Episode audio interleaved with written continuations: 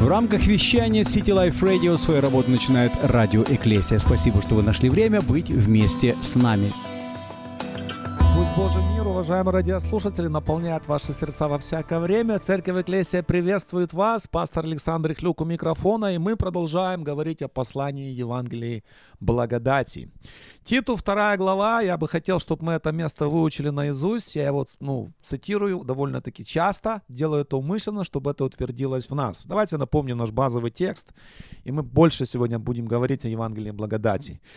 Явилась благодать Божья, это Титу 2 глава с 11 стиха читаю. Явилась благодать Божья спасительная для всех людей, научающая нас, чтоб мы, отвергнувши нечестие, мирские похоти, целомудренно, праведно, благочестиво жили в нынешнем веке, ожидая блаженного упования явления славы великого Бога и Спасителя нашего Иисуса Христа. Друзья, мы говорим о истинном послании благодати и пытаемся принести здоровый библейский баланс между двумя крайностями, в которые попадают люди сегодня. То ли это в, в законничество, в легализм, когда люди пытаются своими усилиями что-то себе заработать, то ли же другая крайность, когда другая группа христиан попадает в вседозволенность, в теплое состояние, когда люди пытаются оправдать свои неправильные поступки даже стихами из Библии, говоря тем, что, ну, Иисус все равно меня любит, что бы я ни делал и так дальше.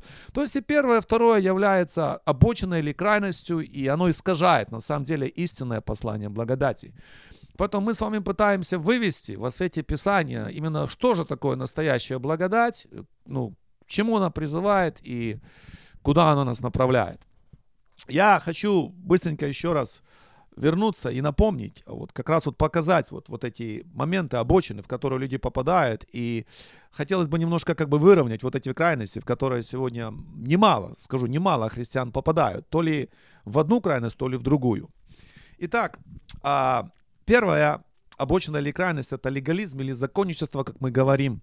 Это ну, категория людей, христиан, которые пытаются заслужить Божью любовь и благоволение своими какими-то прилежными поступками. Они думают, что вот как раз вот то, что они делают, оно а, делает их лучше в глазах Бога. Я хочу, чтобы мы четко поняли и усвоили вот следующую истину библейскую, что мы получаем Божью праведность. Божью праведность свободно на все сто процентов в момент нашего рождения свыше, в момент нашего покаяния. И к этому уже нечего добавить. А, мы получаем оправдание, праведность в духе на сто процентов в момент рождения свыше. То есть это не отдел, это не то, что мы делали. Вообще скажу больше, чтобы было понятней. Бог, написано, возлюбил нас, когда мы были еще грешниками. Просто в момент, когда мы пришли и приняли его за искупительную жертву, мы получили юридический статус оправдан. Вот Бог смотрит на меня, то есть в духе я сто процентов праведен перед Богом. И Бог меня видит таким. И знаете что? И я себя таким вижу потому что Иисус это сделал для меня. Понимание вот этой истины дает мне свободу, дерзновение, дает мне возможность идти к престолу благодати, как говорит автор послания к евреям, смело. Почему? Потому что там есть заместительная жертва Иисуса Христа. Праведными мы стали не потому, что а, мы что-то сделали. Я приводил пример за женщину, которая думала, что она ну, праведнее других, потому что у нее было 18 или сколько там детей, и ее в церкви учили, что она спасается чадородием. А спасаемся мы ни чадородием, ни нашими добрыми делами, ни нашими пожертвованиями, даже не нашими молитвами и постами. Праведность мы получаем благодаря жертве Иисуса Христа, которую Он принес на Голговском кресте. Это факт, это непреложно, и к этому нечего добавить. И я хочу, друзья, разбить всякое неправильное мышление в сознании людей, которые думают до сих пор, что вот если я что-то сейчас вот еще сделаю, то Бог мне будет больше любить. Да нет. Он любил тебя, когда ты был глубоко в грехе, вот. И он точно так же любит тебя сегодня. Просто а, благословение в твоей жизни, если ты понял, что ты грешник, пришел к Богу и принял его заместительную жертву, ты стал оправдан. Вот. Поэтому все, что касается законничества, друзья, знаете, много этих проблем сегодня, вернее, крайности я вижу в нашем городе, в наших людях. И я вижу, как искренне люди верующие, они любят Господа, вот, но они вот не понимая вот этой истины, знаете, пытаются, пытаются, старательно пытаются своими делами что-то доказать Богу. Вот, ну, а что ему доказывать? Бог же знает нашу праведность. На самом деле, какая она? Она как запачканная одежда, так говорит Писание. Вот. Но как только мы понимаем, что Иисус сделал для нас, мы утверждаемся в этом, мы получаем вот эту праведность, и мы оправданы перед Богом. Итак, законничество – это крайность. Законник пытается заслужить Божью любовь и прощение своими поступками. Вот. Истинная благодать учит нас, что а, понимание того, насколько Бог предан нам, даст нам силу и посвящение служить Ему, поскольку а, будет истекать из благодарности за Его потрясающую благость к нам, ко мне. То есть понимание того, что Бог сделал для меня, понимание, осознание вот этой любви безграничной Божьей ко мне вызывает во мне обратную реакцию. И я Ему хочу отвечать взаимностью. Я хочу отвечать Ему взаимностью. Итак, законничество это, это крайность. Это извращение настоящего послания благодати. Теперь я хочу показать другую крайность, в которую попадает также немало людей, немало христиан. Это, а, я говорил, вседозволенность, или давайте скажем теплость. Только чтобы было более понятно, теплость это вот теплое состояние, это, кстати, вот библейское выражение. Вот. Я хочу сказать, что немало есть сегодня верующих людей, которые попали вот в эту, а, в эту категорию. Вот.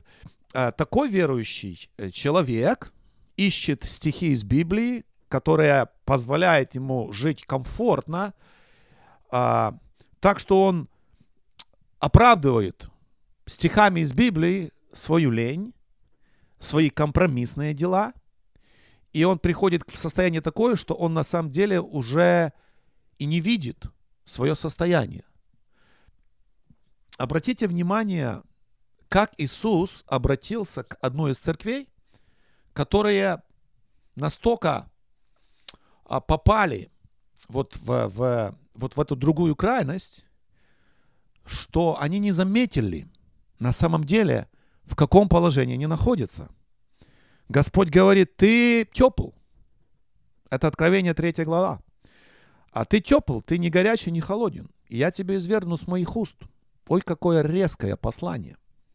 Ты говоришь, что я богат, разбогател, ни в чем не имея нужды, а не знаешь, что ты несчастен, жалок, нищ и наг. Советую тебе купить у меня золото огнем очищенное. И дальше Господь говорит, кого я люблю, тех обличаю и наказываю, будь ревностен и покайся.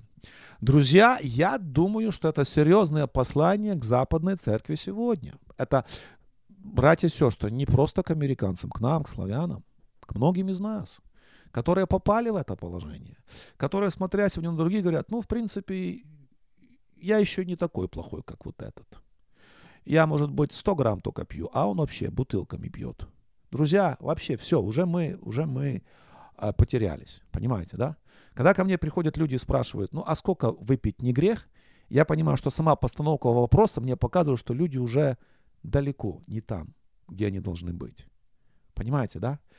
То есть вот это состояние теплое, да, вот. И в чем еще опасность? Что многие сегодня, как я говорил, проповедники, да, они как бы, ну, потыкают людям, поощряют людей. Ну, не то, что они говорят, что можно там пить или грех делать, нет, нет. Просто они приносят вот именно послание благодати вот в таком свете, что ну, Иисус тебя любит, вот, э, и, и э, что бы ты ни делал, Иисус тебя будет продолжать любить, так что ну, спокойно себе там живи, там, в блуде там немножко можно выпить, как бы, ну, в принципе, время такое сейчас. Друзья, это человеческие критерии, это человеческие стандарты, это очень часто человеческая а, несостоятельность или ложь. Вот, Господь никогда не будет унижать или принижать стандарты своего слова. Поэтому, если вы сегодня смотрите на кого-то, знаете, а некоторые люди говорят, ну, видишь, вот и даже пастора, и служителя ошибаются. Друзья, нету никакого оправдания нам. Если мы смотрим на кого-то, посмотрите, послушайте. Иисус на горной проповеди. А я говорил, что на горная проповедь, я верю, убежден в том, что это есть конституция Божьего Царства. Если вы помните, что в Нагорной проповеди Господь а, в пятой главе, скажем, делает заключение что будьте совершенны, как совершен Отец мой Небесный. То есть Иисус там говорит, что закон говорит, что если кто-то, а, а, скажем так, а, будет делать вот так, то вот так. А я говорю вам, что кто посмотрит женщину с вожделением, да, то есть э, закон говорит, там, например, не убей, а я говорю, что кто скажет на брата своего что-то, То есть, смотрите, Иисус поднял планку настолько высоко, что я, когда прочитываю вот эту Конституцию в Нагорной проповеди, я прихожу к состоянию, к следующему. Иисус, ты мне нужен. Я не могу сам. Я нуждаюсь в Тебе, в Твоей благодати, чтобы Ты помог мне, Господь. Я ни в коем случае не хочу себя сравнивать с другими людьми. Я не хочу оправдывать свои, простите за слово, левые поступки, говоря тем, что ну, а вот это еще хуже делает. Бог не будет у тебя спрашивать за твоего соседа. Бог будет у тебя спрашивать за тебя.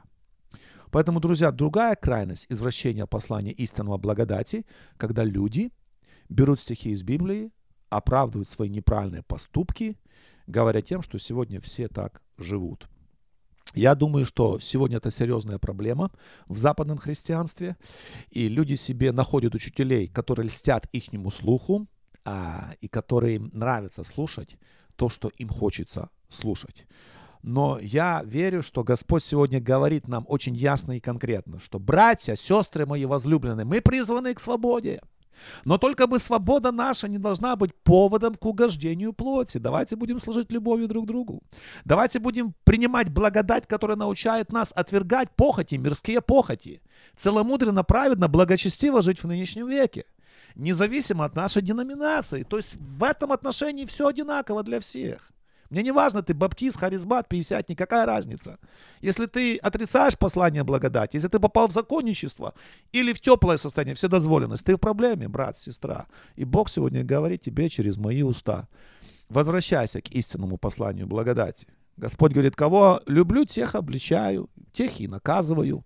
Вот. Вообще это благо, когда Бог нас обличает и наказывает. Это показатель того, что мы пока еще все законные дети потому что уже незаконных детей Господь не трогает. То есть Он уже позволяет им делать то, что они хотят, а мне кажется, это самое худшее наказание.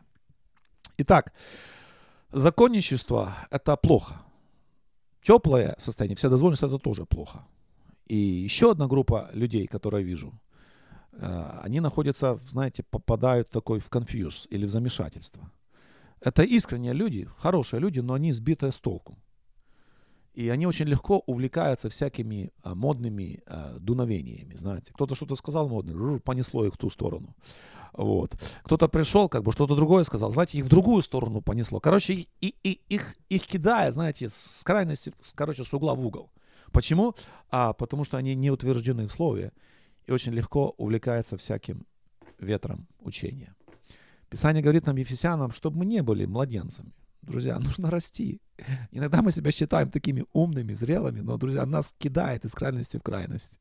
Писание говорит, чтобы не были более младенцами, колеблющимися и увлекающимися всяким ветром учения, по лукавству человеков. Но истинной любовью все взращивали в того, который есть глава церкви, Христос. В церкви Клесия работает информационная телефонная линия. Если у вас возникли вопросы или вам необходима помощь и понимание, звоните по номеру 995 0878 995 0878 и помните, ищущие находят. 995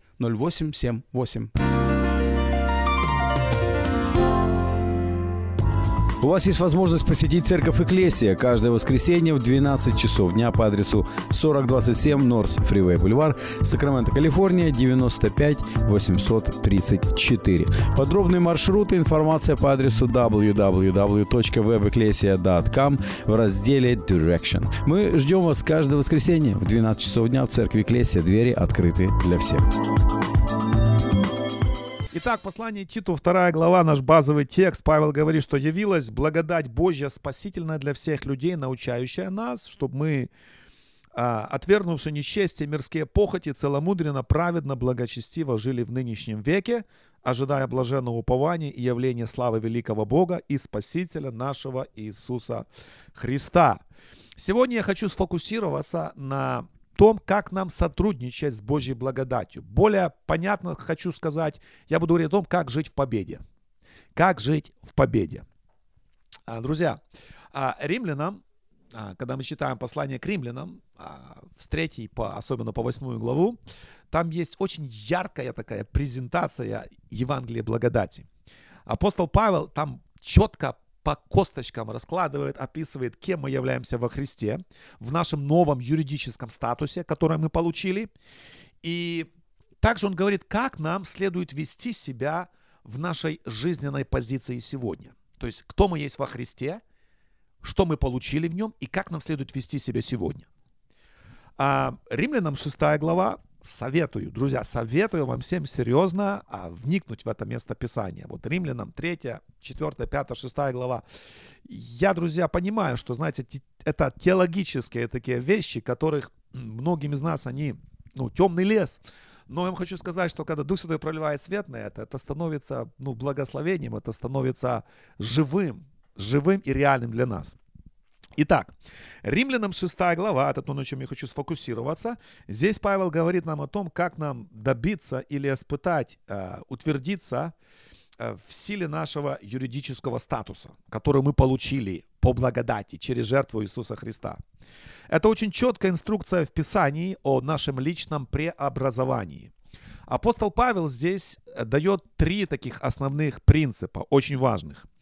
Римлянам 6 глава с 1 по 10 стих я не буду читать, просто напоминаю. Интересно вам, вникните, прочитайте.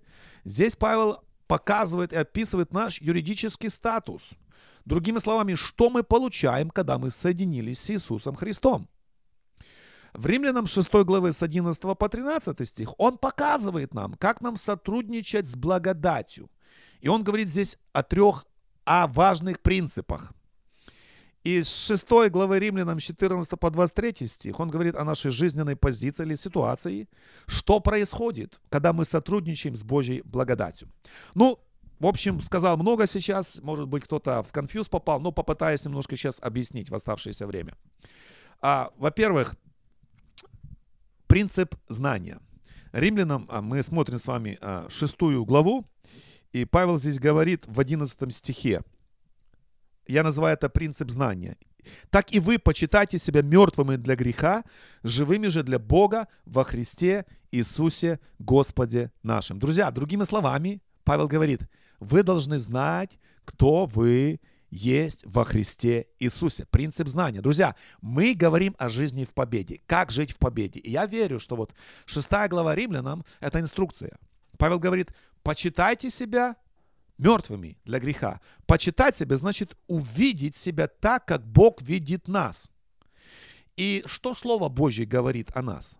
Мы должны увидеть себя теми, за кого умер Христос, и мы должны увидеть себя теми, как а, искупленными Божьими детьми, которыми Бог наслаждается, живет в нас, дает нам силу и победу побеждать. Павел говорит, почитайте себя мертвыми для греха, живыми же для Бога во Христе Иисусе. Почитайте. Друзья, это не значит, что грех не будет нас искушать. Грех будет искушать. Но принцип знания заключается в том, что я почитаю себя мертвым для греха. Я понимаю, кто я есть во Христе. К большому сожалению, множество сегодня верующих людей, они так и не поняли, кто они во Христе. Итак, первый важный принцип – это принцип знания. Тебе нужно понять, кто ты во Христе Иисусе. Если ты это поймешь, тебе это поможет и утвердит тебя в том, чтобы ты мог э, противостоять и побеждать. Теперь, первый принцип знания, второй принцип противостояния или принцип сопротивления. Я его так назвал. Шестая глава Римлянам, 12 а, стих Павел говорит, «Итак, да не царствует грех в смертном вашем теле, чтобы вам повиноваться ему в похотях его. И не предавайте, внимание, то есть не отдавайте в членах ваших грехов орудия неправды, но представьте себе Богу, как ожившее из мертвых, и члены ваши Богу в орудия праведности. Итак, если при, первый принцип это принцип знания, кто мы во Христе, то второй принцип это принцип, я его назвал сопротивления. Мы сопротивляемся греху и сатане и всем обстоятельствам, которые способствуют к греху. Мы должны избирать праведность. Ключевое слово избирать. Choose по-английски. Избирать праведность. Это наша ответственность по благодати Божьей сопротивляться или противостоять нечестивым желаниям. Внимание, христиане, Бог не может и не будет это делать за нас. Хотя Он помогает нам и дает нам силу, когда мы делаем выбор послушания Ему. Друзья, это важная часть послания благодати – сопротивляться похотям. И это не значит, что мы таким образом заслуживаем его, его любовь. Скорее всего, мы становимся ближе к нему из-за правильно выбранной жизненной позиции. Я бы так хотел, чтобы вы поняли то, что я сейчас сказал. Еще раз. Важная часть послания благодати – это противостоять греху, сопротивляться греху. Библия очень много говорит о подвязании, о противостоянии, друзья. И это истинное послание благодати. Важная часть. Еще раз. А когда мы сопротивляемся или противостоим, это не значит, что мы таким образом заслужим его любовь. Скорее всего, мы становимся ближе к нему из-за правильно выбранной жизненной позиции. Итак, еще раз, Павел говорит, пусть не царствует грех в вашем смертном теле, чтобы вам повиноваться ему в похотях его. И не предавайте члена ваших грехов орудия неправды. Итак, первый принцип – это принцип знания. Брат мой, сестра, ты должен узнать, кто ты во Христе Иисусе. Читай Римлянам 6 главу. Читай а, читай Нагорную проповедь Матфея с 5 по 7 главу. Вникай в это слово. Друзья, многие сегодня люди, христиане, они до сих пор живут под действием греха, а, потому что не понимают, кто они во Христе Иисусе. Вот. Поэтому первый принцип – это принцип знания. Мы, когда мы узнаем, кто мы во Христе, я цитировал это место, Павел Коринфянам говорит, что «Итак, тот, кто во Христе, тот новое творение». Древнее прошло, теперь все новое. Мы знаем наш юридический статус, мы знаем, кто мы в нем. Я знаю, как он видит меня. Я знаю, насколько я ценный для него являюсь. Я знаю, что я оправдан перед ним. Это дает силу жить и двигаться вперед. Друзья, Второй принцип, мы говорили, принцип сопротивления. Вот. Это также включает в себя послание истинной благодати. Мы противостоим, мы сопротивляемся греху. Мы не предаем своих членов греху в орудие неправды. Вот.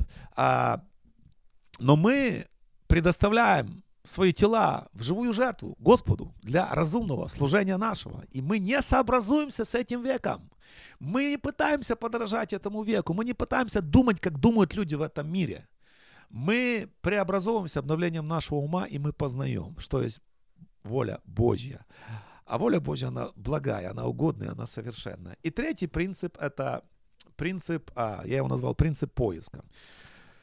А, Римлянам 6.13, здесь мы читали, Павел говорит, не предавайте ваших членов а, греху в орудие неправды, но представьте себя Богу, как ожившее из мертвых, и ваши члены Богу в орудие праведности. Мы добиваемся отношений и служения Богу и людям с любовью. Это выражается в любви и служении людям. То есть это наши семьи, церковь, соседи, также дальним людям, которым Господь нас призывает – Наша, друзья, главная задача – любить Бога и добиваться возрастания познания Его. Мы добиваемся этого и выделяя время, чтобы развивать близость с Ним в активном послушании Ему. И первая заповедь обязательно приведет ко второй. Вторая заповедь говорит возлюбить ближнего как самого себя. И Писание призывает нас, а представьте себя Богу как ожившее из мертвых, и ваши члены Богу то есть ваше тело, ваши деньги, ваши способности. Представьте Богу в орудие праведности. Друзья, итак, послание благодати. Я назвал вам сегодня три этих важных принципа, как сотрудничать с Божьей благодатью. То есть мы говорим сегодня о жизни в победе. Первое, еще раз, подвожу итог. Это принцип знания. В Римлянам 6 глава Павел говорит, мы должны знать, кто вы во Христе. Мы должны почитать себя мертвыми для греха и живыми для Господа нашего Иисуса Христа. Второй принцип – это принцип сопротивления. Павел говорит здесь, что пусть грех не царствует в вашем теле, чтобы вам повиноваться ему в похотях его, но представьте себя в орудие праведности и не предавайте члена ваших греху в орудие неправды. Не предоставляй свое тело греху в орудие неправды. Не иди на компромисс, то есть убегай от этого. И третий важный принцип – это принцип поиска. Когда мы а, а, ищем Господа, когда мы сближаемся с Ним, когда мы соединяемся с Ним, когда мы любим Господа, это приводит нас к тому, что мы обращаемся к людям. Мы будем любить людей. Друзья, итак, я хочу возвратиться к нашему базовому тексту, я хочу закончить этим текстом вот наш обзор послания благодати. Я надеюсь, друзья, что вы для себя взяли вот что-то полезное, хорошее, нужное вот с этих, а, с этих коротких, а, коротких посланий. И мне так хочется, чтобы вы утвердились, друзья, в истинном послании благодати, чтобы вы а, жили в победе, чтобы вы жили в победе, чтобы мы понимали наш юридический статус, чтобы мы имели вот этот и принцип знания, кто мы во Христе, чтобы мы жили вот в этом принципе сопротивления, то есть противостояли греху, знали, кто мы во Христе, противостояли греху, и также, чтобы мы любили людей, которые а, находятся вокруг нас. Итак, Титу 2 глава, явилась благодать Божья, спасительная для всех людей научающая нас, чтобы мы, отвергнувши нечестие, мирские похоти, целомудренно, праведно, благочестиво жили в нынешнем веке, ожидая блаженного упования и явления славы великого Бога и Спасителя нашего Иисуса Христа.